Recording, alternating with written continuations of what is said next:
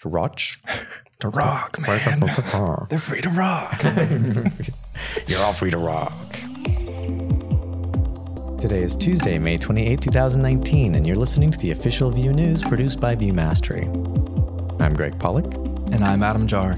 You can find links to all the stories we talk about in our weekly newsletter and on news dot vue j s dot org. If you've been following along with Vue R F Cs, you may have heard about the Class A P I proposal. The goal for this proposal was to provide an alternative A P I that comes with better TypeScript inference support. But according to Evan You, this proposal is being dropped. You know, Adam, I don't believe in the class system. Everyone should be integrated, like Unity. Don't TypeScript me, bro.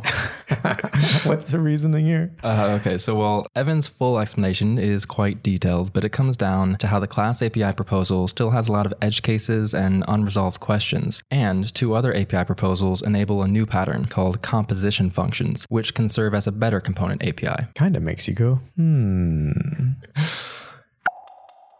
GitHub recently decided to compete with Patreon and Open Collective, allowing for donations. Oh yeah, I saw that. It looks like most of the core team members are going to migrate over to it. GitHub doesn't take a cut like Patreon does, and in the first year, GitHub's going to match up to five thousand dollars worth of funds for each project. So if you're interested in directly supporting the people behind Vue, you can check out a link Vue recently tweeted containing a list of core Vue team members' GitHub profiles.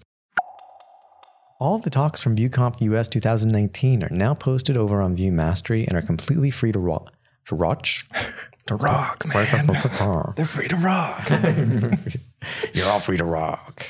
And are completely free to watch. This includes sixteen session talks and twelve lightning talks. Some of the lightning talk topics include accessibility, internationalization, reducing bundle size with webpack, global versus component state in Vuex, and enhanced form validation.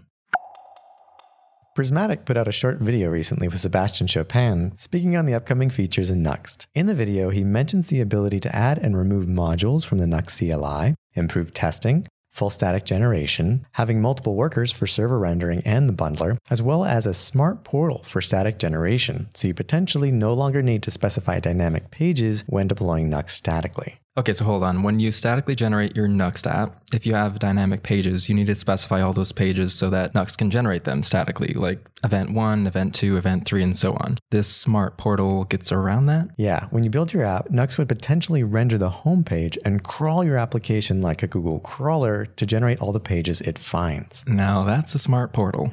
What is the... T- Why is that funny? Uh, I do not know. Something. Why that's funny? Don't ask us. Speaking of Google crawling, if you want people to use your site, they have to be able to find it. Which means you need good S E O, which means search engine optimization. Put that in your smart portal. I, I, I will do so immediately.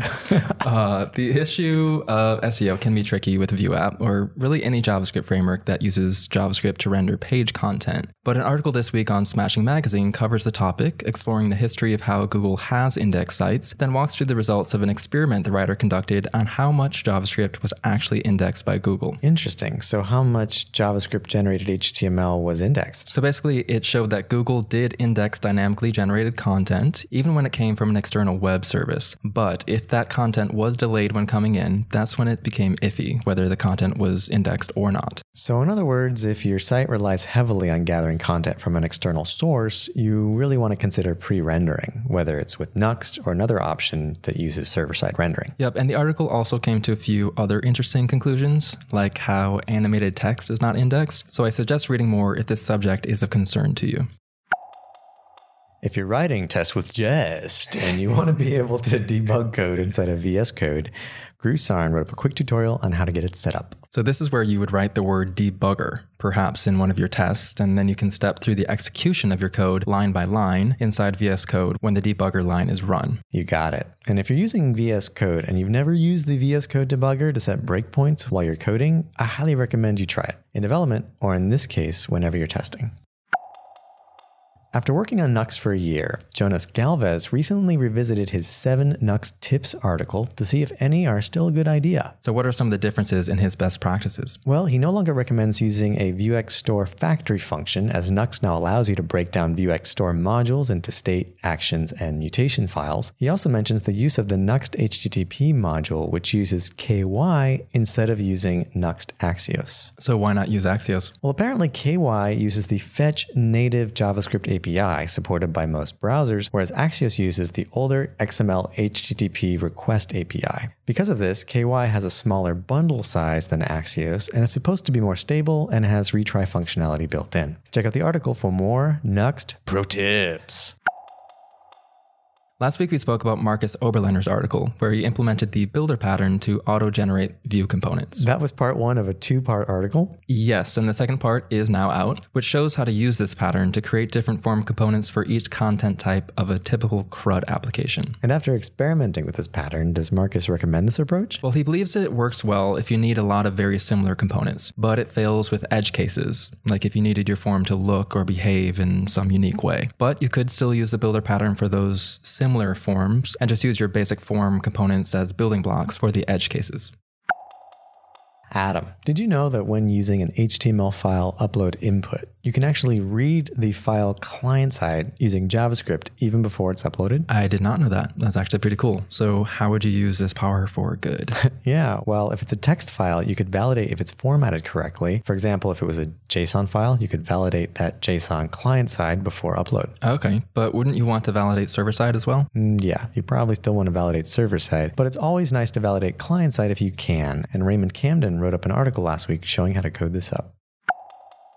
Because Vue does a lot for us under the hood, it's common for developers to simply take features for granted until they need to understand them deeper. For example, you probably don't need to understand how this works when it comes to typing code like this.component name. Ah, so this here refers to the component you're in, because Vue automatically binds all the methods to the component they're declared on. Exactly, but that's not how vanilla JavaScript works, so you would have to tour the Vue source code to understand how all of this happens. And that's exactly what Jason Pettett did, and he explores his findings in a new article where he walks through the journey he took through the source code to discover where and how all of this this binding happens. Thanks for listening to the official Vue News podcast. Tune in every week for the latest news in the Vue community.